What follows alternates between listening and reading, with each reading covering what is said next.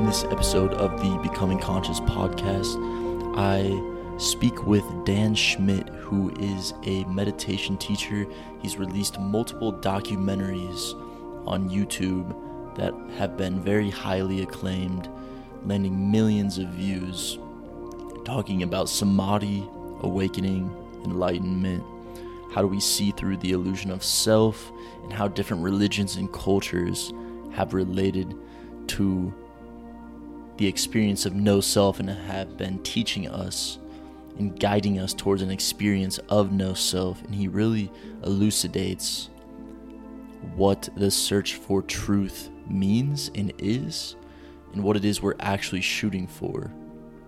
And so, in this conversation, we speak on some of those topics about the desires of the self, the attachments that we have, what does it take to see through the attachments, as well as going into a practice called dyad self inquiry, which is a really interesting practice that he does up at the retreat center in Canada that relates to sitting with a partner and contemplating with the intent of becoming aware or seeing through the illusions that block your true nature. And so, without further ado, Dan Schmidt.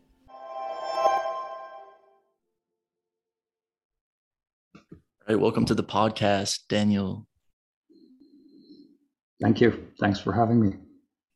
Awesome. So, yeah, thank you so much for joining today. I've been really fascinated with your work for for quite a few years. Uh, you have released some absolutely awesome documentaries on on YouTube around samadhi, what is samadhi, inner worlds, outer worlds, and exploring this space of awakening and really like in a very nuanced and and I feel like you you touch on it in such a deep way in a way that I haven't really seen very much elsewhere and so I just I really appreciate your work and excited to dive into various aspects of your work and and bring this to to the people listening.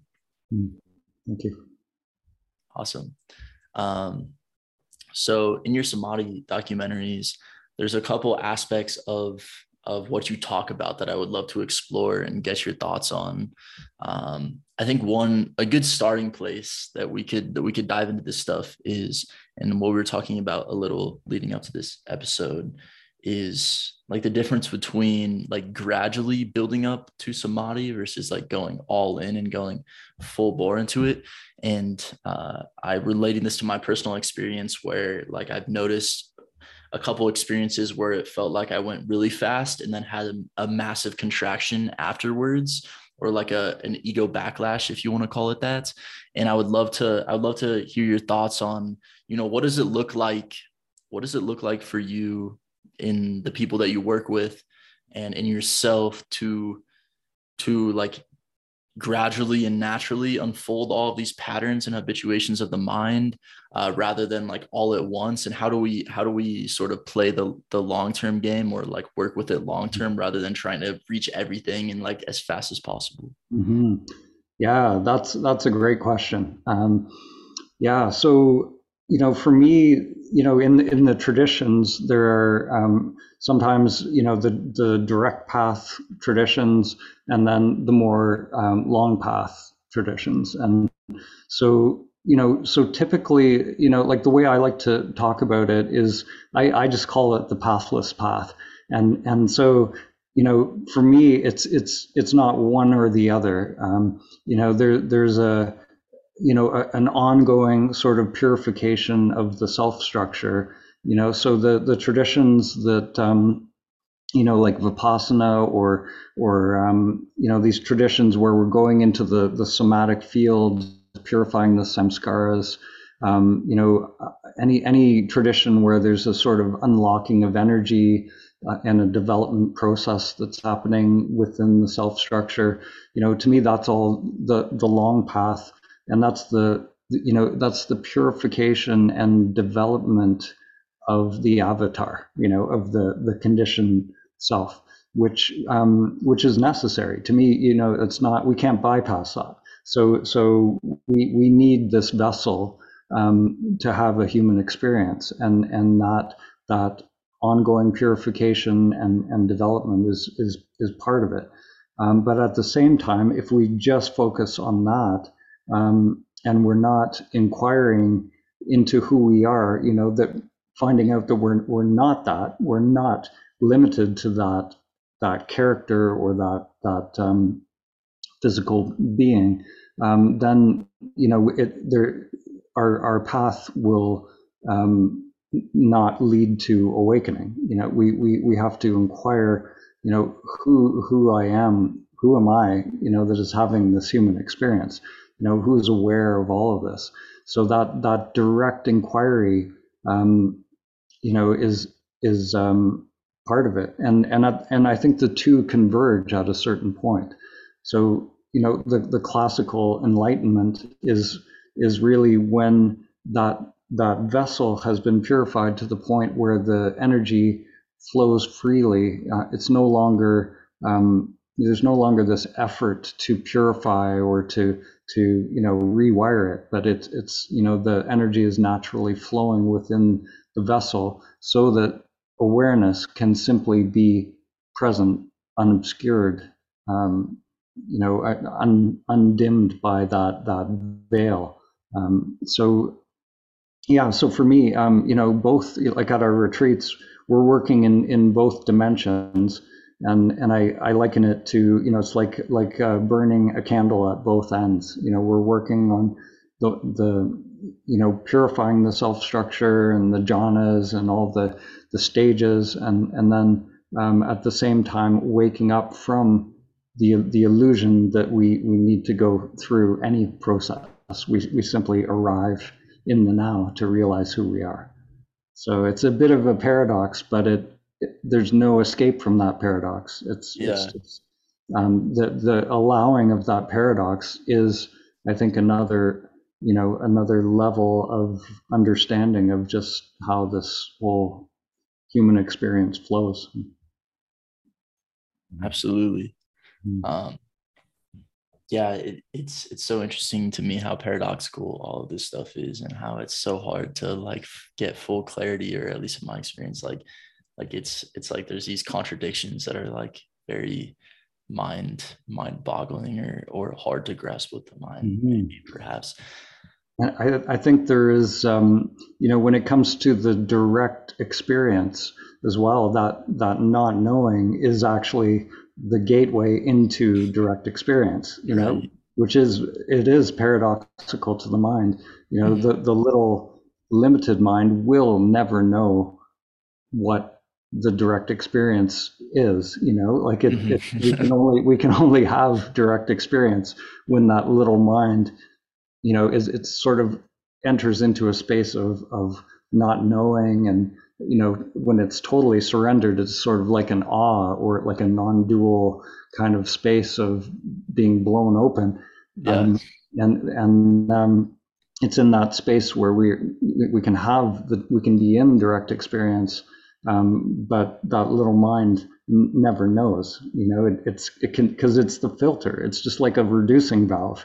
You know, so the reducing valve can never take in the truth mm-hmm. of what we are. You know, it's right. it, by its very nature, it is it is a limitation. You know? Uh huh. Mm-hmm. How does it land with you? Something I've been sitting with is like the mind. Yeah, I'm curious. I'm curious if this resonates. That the mind only generates distinctions between things, and that is like its main function, and then it can't do the opposite. Is mm-hmm. that how you kind of relate to it? Yeah, the the mind is always separating. Yeah, it's always um, yeah separating one thing from another so like at the at the very root level of that separation there's there's that separating of of a witness and what's being witnessed mm-hmm. you know so so that even that very deepest level distinction is it's creating this this duality that that we're experiencing so so that you know when when that mechanism of that split drops away, then um, you know who's who's left, you know, at, at witnessing, you know, yeah. or, and and it's not a witnessing of, you know, or the witness or the awareness um, just is inseparable from from what is actually arising. Mm-hmm. Mm-hmm. Wow. Yeah. Um, yeah that brings me to there there's an aspect of this process that I've felt deeply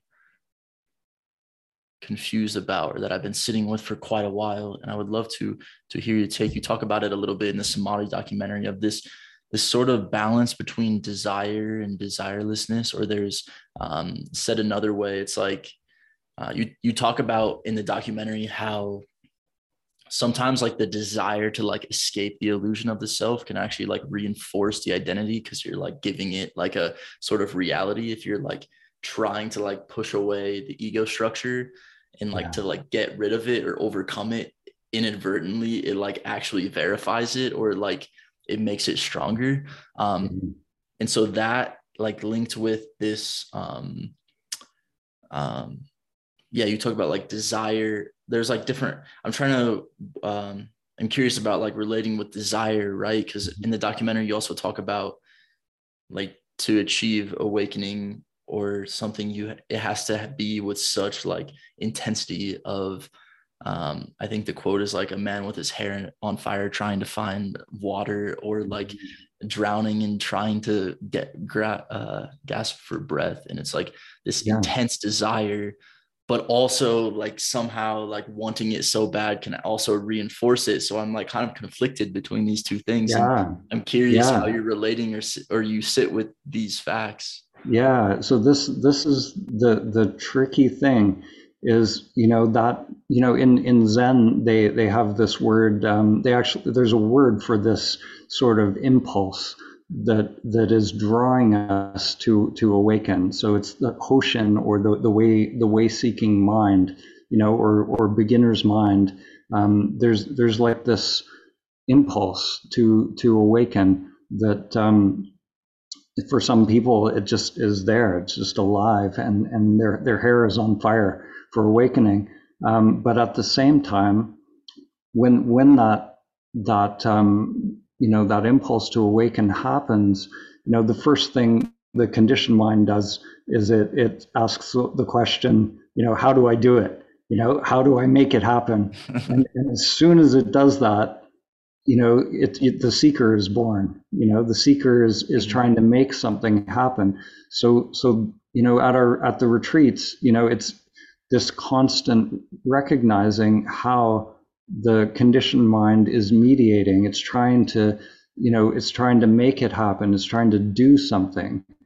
Whereas, you know, the the truth when when we when the awakening happens, it's so ridiculously simple. You know, like the that there's actually nothing for the mind to do. There's no there's no technique. There's no process.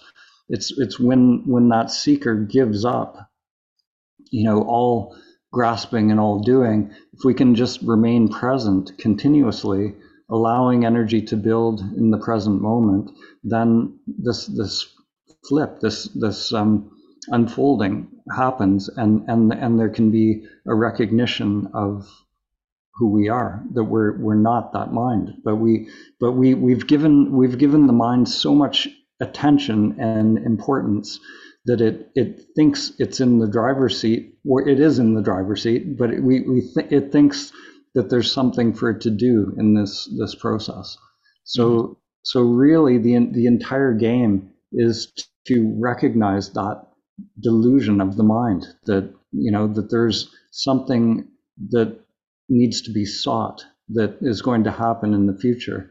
And so if we can drop that, you know, and just be with what is continuously and and you know, being with what is, another layer of delusion of the mind will come up. You know, all whatever needs to be purified, if we can just be mm. in the present moment, then there's this unfolding, and and you know, the unfolding.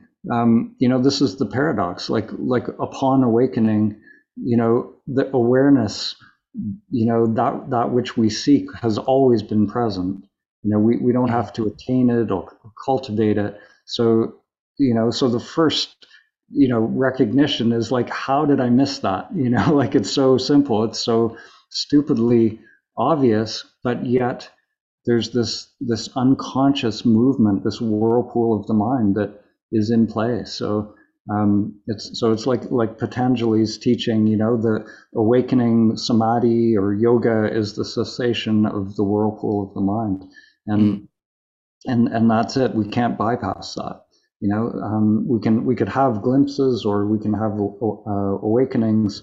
Um, you know, and and get a sense, but but that whirlpool of the mind, um, you know, it it has to be transmuted in in some way, or you know the the veil comes back and and we go back mm-hmm. to sleep over and over and and that's that seems to be what is happening with people on this path they they get glimpses and then you know the the pull of the mind brings this um, illusion back again so hmm.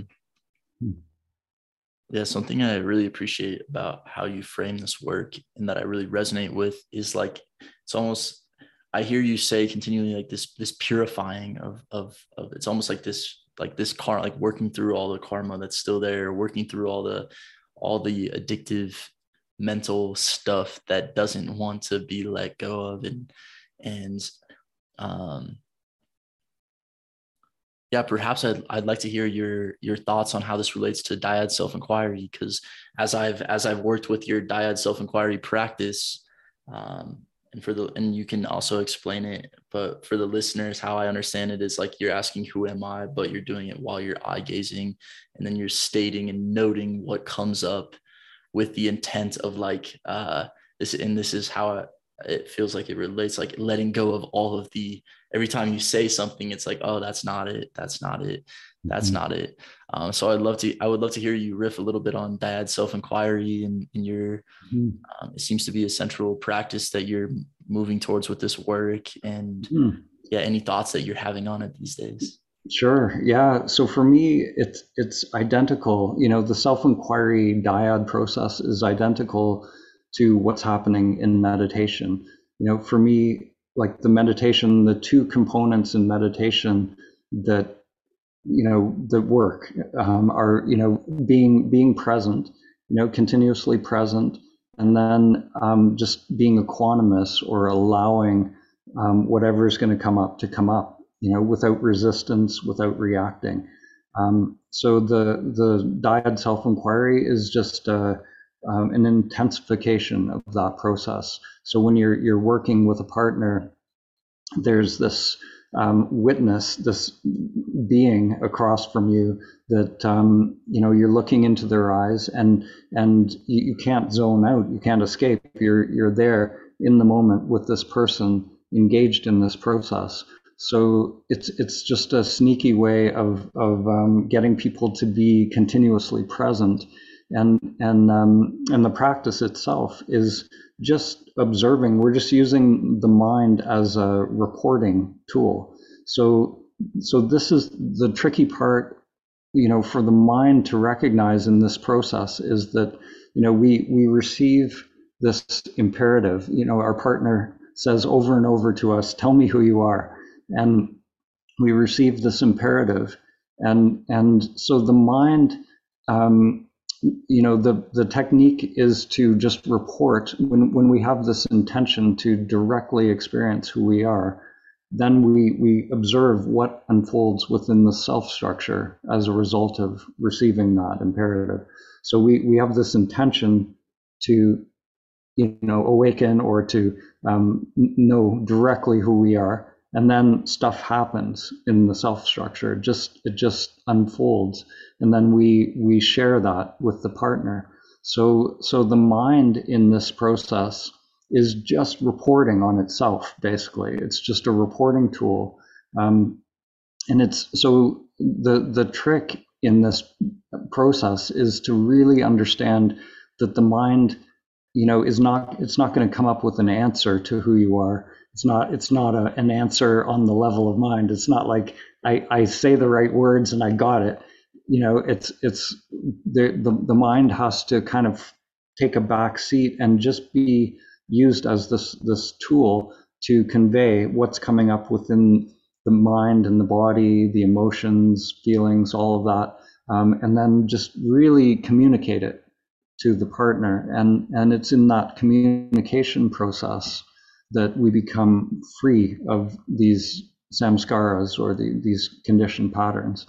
And um, because they originally all they all they are is incomplete communications or incomplete experiences. So if we had a, you know, say a childhood trauma or something, you know, that experience, whatever it was, uh, might have had a, a very strong charge so that that little child is going along happily in life and then this whatever this hap- thing happens and it's too much to experience in that moment. So so the energy of it gets pushed into the unconscious and and then it just it becomes a little program that's running in the unconscious until we communicate it out at another time. We have a complete experience of it and then that energy is freed. So so so this it's essentially um, a clearing process, you know, and then um, at some point in the retreat, you know, when we have that intention to directly experience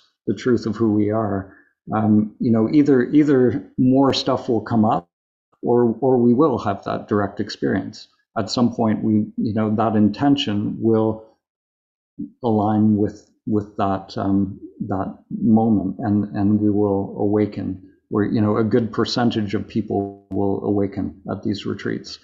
So in the Charles Berner method, he he said you know best case scenario usually about 30% of people will have an awakening at, at these retreats and I, I would say my my experience with the past retreats has been around that level so um, so it's mysterious. It doesn't seem to ever be, you know, more than that. It's always around 30% of people will, will have that experience. Wow. That's, mm-hmm. that's enticing. It, um, mm-hmm. it feels, I mean, I, I can speak how powerful the practice has been just doing it for even an hour with someone. And I can't imagine um, doing it for three days or more straight. I, I can only imagine the the intensity at which it could cut through cut through uh, patterns of mind um, and the efficacy at which it could do that. Um, mm. I'm very fascinated as well about this thing you call clearing, or like yeah, like clearing this stuff. Um, I've been sitting with these days of, you know, there's a lot of modalities around working with trauma and working with um, um, unconscious, and I find as I experiment with them, a lot of times it brings me deeper into mind and I get really caught up in all the stories of what the pattern is trying to tell me. I'm very curious about how you're relating to this um, because it because my sense is that um, in the dyad self inquiry, it's more like noticing the the the intensity of the energy arising from the trauma and like almost like clearing it on an experiential level or like um or like uh, another way of framing it is like when the pattern arises my first instinct is to go deep into story and like into like go into mental habituation. And it almost seems like the dyad self-inquiry is a way of like when the pattern and the traumatic experience gets like re-triggered it's just like being able to sit with the intensity of that trigger and not like not like grabbing onto the urge to like go into an elaborate uh, mental pattern around it. Mm-hmm. Yeah, and it, and it's it, it's literally um, you know uh, like an example could be you know like a childhood um, experience of being sort of forgotten or or not noticed, right? So so the the feeling of that comes comes up in the dyad. You know, there's there's that that um, is happening in the body, and the, the technique is to convey it completely to the partner, you know, to have a complete communication. So that that person who who felt forgotten as a little kid, they they might feel like, you know, like they they might shout like I'm here, I'm here, or you know, or they might there might be a um, you know something something that just comes through in that that full complete communication whatever that is you know whatever whatever that feeling was that was sort of shut down and pushed away whatever it takes to to get it across to their partner you know what that felt like um, that's what we want to do in this process. We we want to completely, like, really, really get them to understand, you know, and and feel and and sense, you know, what this is, and and by by really communicating it, having it received without reaction, you know, the witness is always completely neutral, so that that allows this this the, the complete pattern to come up to be expressed and and then released. Um, and, and there's something mysterious in that that process because if the if the witness doesn't receive it, it doesn't it doesn't really work. It um, you know if the witness is just zoned out or they're they're like kind of you know in their own thought process, um, it really doesn't work. So so there's something about the completion of that cycle and and that that full communication that, that really allows these samskaras to be released. Mm-hmm. Yeah, amazing. Um, yeah. There's also something here around no escape, which I would love to touch on as well. Um, and I think you, I think you were, you were starting to touch on it a bit. Um, but, but it seems to me that the the act of like looking deeply into someone else's eyes while doing self-inquiry like adds a level of it it like ups the ups the no escape um mm-hmm. like the inability to escape um and so i'd love to hear your thoughts on like having that as a no escape or or perhaps other the value of no escape or mm-hmm. how you what it looks like to to intentionally craft spaces and environments that that that don't give the ego any escapes through through um, phones and laptops and books and conversation and all that sort of stuff. Mm-hmm. Yeah, for me, like the traditions where you know they have intensives, you know, like the uh, the Zen sesshin or the uh, you know the Vipassana retreats or um, you know some of the the yogic traditions where they're very intensive periods of practice.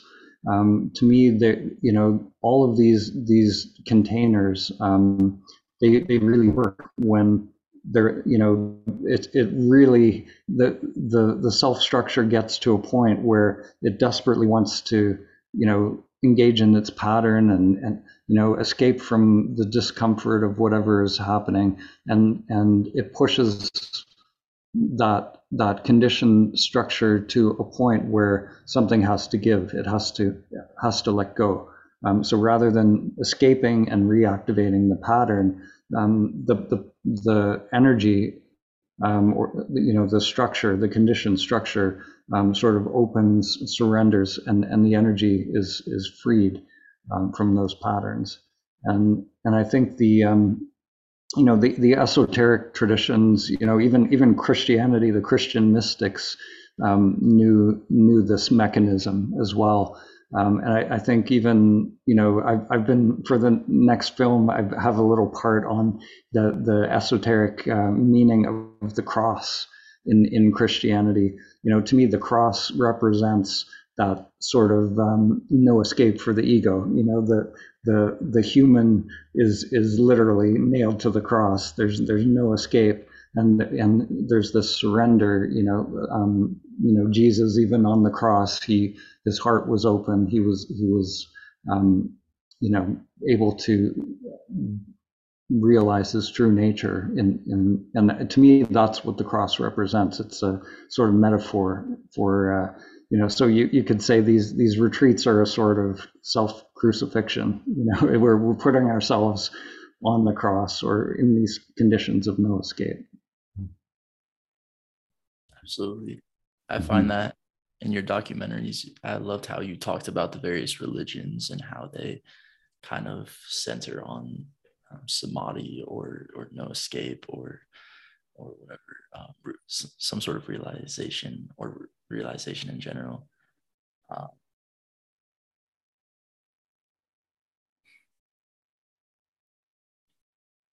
yeah, there's something I'm curious about. Um, you you mentioned all right when Jesus on the cross, his heart is open. I'm I'm curious how you work with emotional experiences during this process. um, I've noticed like sometimes self inquiry, as I've learned it and from the um, places that I've learned it from, sometimes in my own experience, it has triggered this sort of like detachment or this sort of like, like not letting myself feel any emotional experience whatsoever in the veil of being the witness. Um, and I have this uh, intuition that perhaps that with your work, it's almost like witnessing and also like being deeply in the experience and in heart cracked open or or or like not actually a form of detachment more as like witnessing fully and experiencing fully and i'd love to hear you you riff on that mm-hmm. yeah so so in this process um, you know the emotions come up and there seems to be a sort of alchemy that happens with emotions so for me, you know, what, what we're doing in these retreats is we're we're transmuting the emotion into feeling. So, and the way we do that is, you know, the emotion is always made of two components. The the emotion is, you know, there's a sensory sort of component, you know, so if like take something like um, anger or sadness, you know, so there's a a feeling in the body that comes up, but there's also a belief. You know, there's something, if I'm sad, I'm sad about something, right? Like I'm I lost my job or my family member, whatever it is, there's a there's some concept or belief in the mind that that is entangled with that feeling. So so when we in these practices, when when we we allow the emotion to come up, we we stay with the sensory part of it we with with no resistance um, but without without engaging in that pathological sometimes there's a you know a repetitive thought pattern that is connected to to the emotion so we we want to stay sort of on the somatic level with what is unfolding without letting the mind you know really get a hold of that that pattern and repeating it. And so if we're able to do that, then you know that that feeling part will grow and it, it, there's like a wave that moves through and and and it it arises and passes away and and if we can do that um, then you know once, once as soon as you can drop the belief around an emotion then it, it is transmuted in that moment into into feeling it's it's just uh, phenomena that's arising within the self structure. So, so that's kind of how we move through these things. And different traditions um, use different words. You know, in Vipassana, they, they talk about equanimity, you know, just allowing everything to arise and pass away. So if we're just, just equanimous with whatever's coming up, um, not getting caught in the story of, of what it is, but just staying staying in the somatic field, you know, on the root level of sensation, um, then that's that's how it, it transmutes, and that's how we we move through this process. I love that. I love that take on it and that way of relating to emotions. I've been finding, been experimenting yeah. with that a little bit and noticing how there can there's almost like an, an ease and like a a spaciousness around like intense experiences that I've noticed come after like um, just relating to them purely as sensations and not as and yeah I've just been noticing like how as I'm relating with emotions um, on a sensation level it seems to be that they're they're no less intense but at the same time there's like an ease around them. And I don't know how to explain it but it's just like they're kind of just like happening and the intensity is there.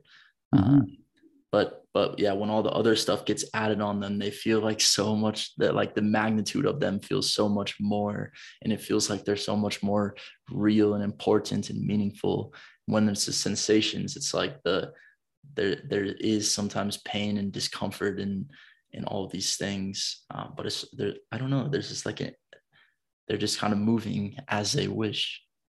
Yeah yeah that's it. And so like the beliefs you know, there the the mind aspect is a sort of a form of resistance. So so there's you know whatever whatever feeling is coming up, like there's there can be pain or you know that, that discomfort in the body, but as soon as that mind resistance is there, then it it becomes suffering. You know, so there's suffering on top of whatever sensation is there. So yeah, if we can if we can just feel and and um, it can be you know the intensity actually sometimes grows when when we we don't feed it you know these these samskaras sometimes you know we, as soon as we can be equanimous then the the deeper level of that samskara can come to the surface so so whatever is attached to that might come up and and it, they are almost like waves that come up from the unconscious and and the more equanimity we have um, the more will continue to come up yeah.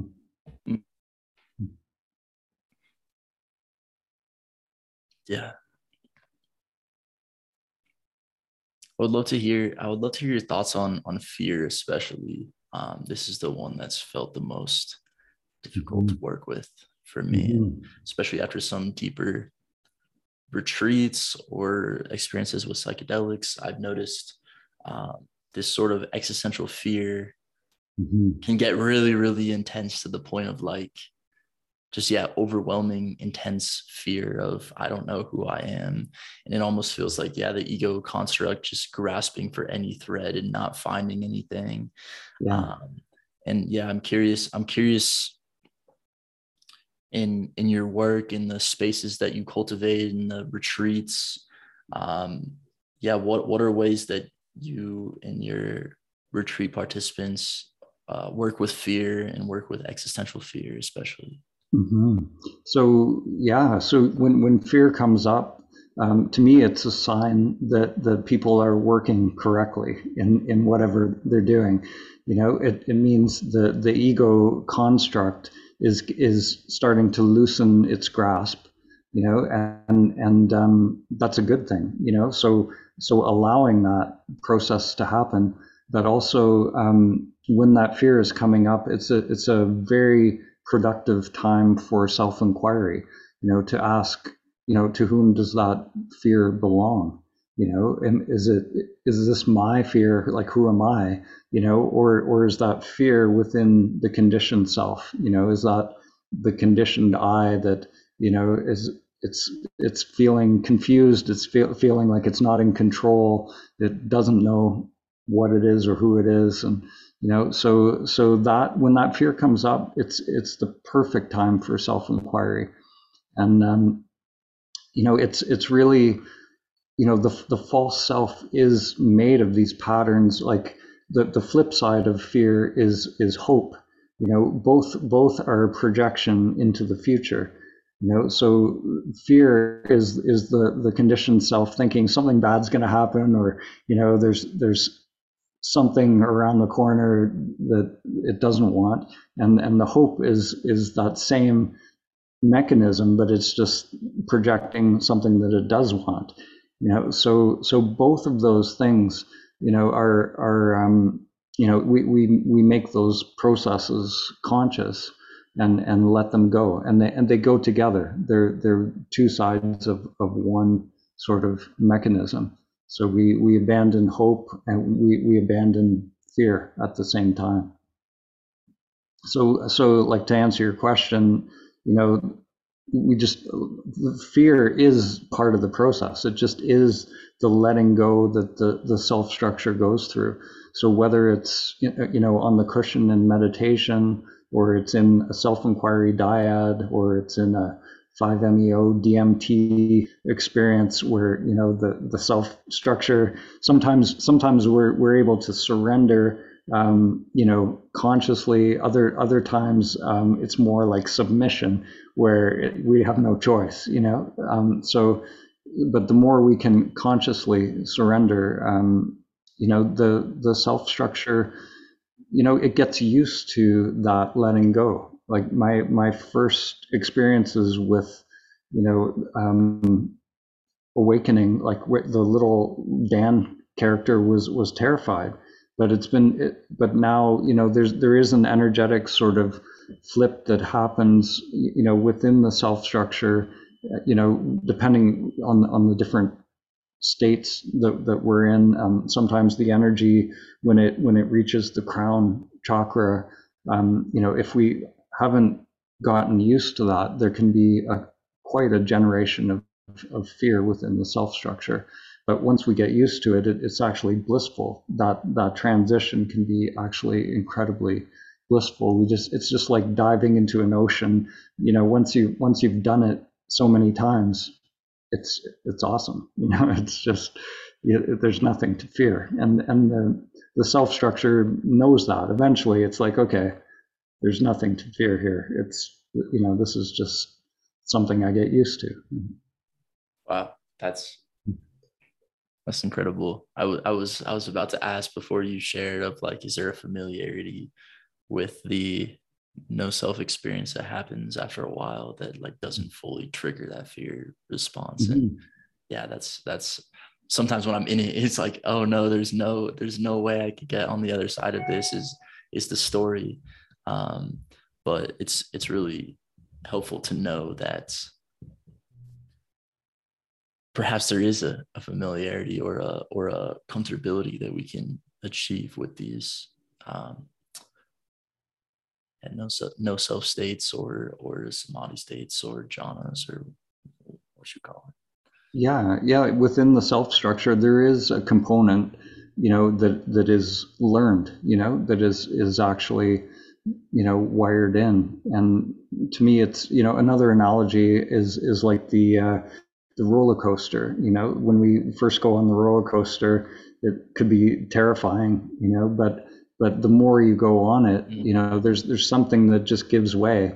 There's a knowing within the self structure that um, if I just let go, actually, it's awesome. You know, I just I just if I just trust this um, and drop that resistance, then it's actually way more awesome than if I hold on and, and contract. So yeah, um, but it's you know bit by bit you know it, it it happens sometimes over time some people can just let go and just blow the doors wide open and they're they're mm-hmm. okay mm-hmm. with that but i think there is a there is a rewiring process and you know that fear is there to kind of slow things down sometimes as that rewiring happens as well mm-hmm. so it's it is you know there there are some there uh, to me there's always a middle way with it you know we don't always we don't want to just go to you know one extreme and do some kundalini yoga practice for like two weeks straight and blow our chakras open you know that that could be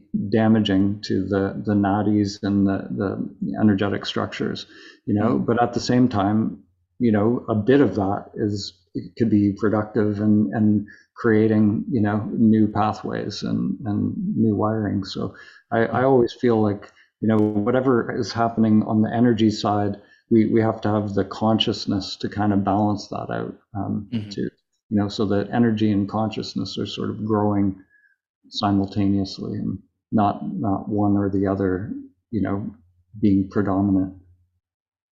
Con- consciousness being like uh, approaching truth and like contacting yeah just that that capacity to to allow and and witness without identification. So mm-hmm. yeah just being being um, you know just sort of resting our sense of, of i as consciousness you know mm-hmm. rather rather than that sense of i being identified with the phenomena or the you know whatever's unfolding in the energetic material energetic world there right mm-hmm. yeah mm-hmm. I'm very curious. Um, somewhat tangential topic. Uh, what is the place do you see of like study studying these as well as because I mean when you're in this container, it sounds like there's no escape. You're not studying, you're not reading, you're not. Mm-hmm. Then when you're outside of it, um, you mentioned like working with jhanas, working with kind of stages of awakening. Um, I've heard you. Um, I'm I'm diving into Daniel Ingram's work a lot these days, and I've noticed you say some of the um, some of the stages that he refers to of like arising and passing, and then like equanimity, and then sort of like dark night, mm-hmm. like fear, arises like what is the value in your mind or how do you relate to like studying these and kind of understanding the territories to not get stuck in like yeah too much energetic or too much of like the terrifying or like kind of balancing them out and then as well as like having the containers mm-hmm. yeah it's it's it's a, a balance i think uh, and and you know for me like you know I, I was really into buddhism you know studying the sutras and and um, you know I, I went through that phase of trying to make a map of of you know the the territory and, and with my mind and everything. And you know so I, I think you know like the the the key is you know there there are valuable insights I think you know from these amazing beings who've who preceded us. So so we you know I, I think again there, there's a balance. We don't want to we don't want to push away all of that but at the same time you know now like when I when I go you know into reading mode and and and you know ob- observing you know the um, with the analytical mind um, you know the the difference is like now it's like I'm I know that the answer is not the, the the truth of who I am will never be found in those things. You know so all all they are best case scenario they're pointers. The now to your to your to this moment to just being. So you know so upon awakening like the you know, invariably people when when they awaken they're like this it's so simple it's so stupid like and you know all these books and all this doing and yoga practices and it was all it was all just my little conditioned seeker doing all this stuff. And and you know so there there's this delusion that you know these these books and these these um, you know teachings and and techniques will you know if they're if if it's the conditioned self learning something and doing something in order to awaken in order to find the truth it, it will never do it. You know it, it, it will always fail. So which that can be very productive. You know eventually eventually it'll do everything. It'll try every technique. It'll go down every rabbit hole. And and then once it's completely failed then you know it's in that total failure that awakening is possible. You know once it it gives up the seeking. So you know i, I so you know it, it again is a paradox it's like you know it reminds me there's a ramakrishna quote and it said he said uh, only two types of people can awaken. You know, one is someone who's not burdened with that intellectual learning um, and and sutras and books and all of that. Um, and you know, so they have beginner's mind naturally, basically. You know, and the other is someone who's who's practiced and and read everything. They've gone, to, you know, to every tradition, every technique, and they they've eventually come to realize they know nothing you know, so that yeah, again is is you know we, we we have to come to this beginner's mind, um, you know, truly to awaken. Mm-hmm. Um, but and and the best of the best teachings are just pointing us towards that. Mm. Know. I'm curious. Um, as a teacher, as someone that runs these and facilitates these um, deep self-inquiry retreats, what have you found your role being in like facilitating people who are are walking the path and are um i guess the the story i have or or how what i'm curious about is like all right let's say someone goes into self-inquiry practice there and they have like their first awakening and like uh, a lot of existential fear or like as we stuff said comes up. Um, you as a teacher having worked with this for longer and having extensive work are you able to like go to this person and say and like help them understand that like there is a familiarity over time that will develop or like it's not like to not feel like it's the end of the world or is there any like uh, or I'm curious how you relate to your role as like facilitating and teaching this stuff. Is it is it more of like standing back and just kind of letting it happen because people will need to just go through their own thing and to like not engage at all, or is there a certain like having some having familiarity with this territory is there a way to like kind of like uh kind of guide along so to speak. Mm-hmm. yeah it's you know there's a little bit of both i think. I, I for me it's it's um you know the process itself is really it. You know if people you know really engage in the process um, doing doing the dyads doing the meditation um, really it's a, it's like a stripping away of illusion. And and they everybody has to go through that process themselves. And um, you know the only thing i think the the facilitators usually at these retreats there's two or three facilitators that walk around and and we'll we'll just sort of interject little questions occasionally when when you know if someone's getting stuck in the mind you know uh, to me I, I see myself as like a signpost just going you know well, maybe go this way or this way you know um, not not telling people what to do but but pointing out maybe a pattern that's in play um, you know or if a fear is is coming up you know maybe you know just just asking a question like you know who who's aware of of that fear in this moment? You know who's aware of you know what what are the what what are the sensations in in the body that are part of that fear? You know those types of questions. Um, you know bringing people into the somatic field when when they're getting caught into the mind those types of things so um, so just just kind of you know little nudges or little unstickings um, and it and it usually just comes from experience, like just from knowing, you know, just seeing where people tend to get stuck. So, um, so yeah, I, I just I, I see myself as a kind of like a signpost at these retreats, just you know, showing you know what I've seen over and over, and you know there there is a um, a kind of way of, of uh, facilitating in, in this Charles Berner tradition that is fairly standard as well. You know, over time they've been doing it for for decades. So there there are certain little little um, you know tricks, I guess you could say, for for helping people along the way. Awesome. Was he was he the guy that wrote the Enlightenment Intensive book, or am I thinking of someone else? Mm-hmm, that's right. Yeah, he came up with the uh, the the Enlightenment Intensive. Um, uh, whole program and, and the, the technique that we use at the center. So the, the technique has evolved a little bit. I, there's there's a few little differences at our our uh, retreat, but for the most part, it's Charles Berner's uh, uh technique. So, awesome. Mm-hmm. Um, I'm noticing we're coming up on time. Um, mm-hmm. I would love to hear one last. Uh, if if the listeners are interested in in your work and diving deeper, love to hear um, if you could plug the retreat or the perhaps the digital retreat or any of the the stuff that's on the radar for you in the next few months and what you're releasing and working on. Sure. Yeah. So um, the retreats are all available. Um, they're on uh, awakentheworld.com. Um, the Samadhi Center is located in Canada.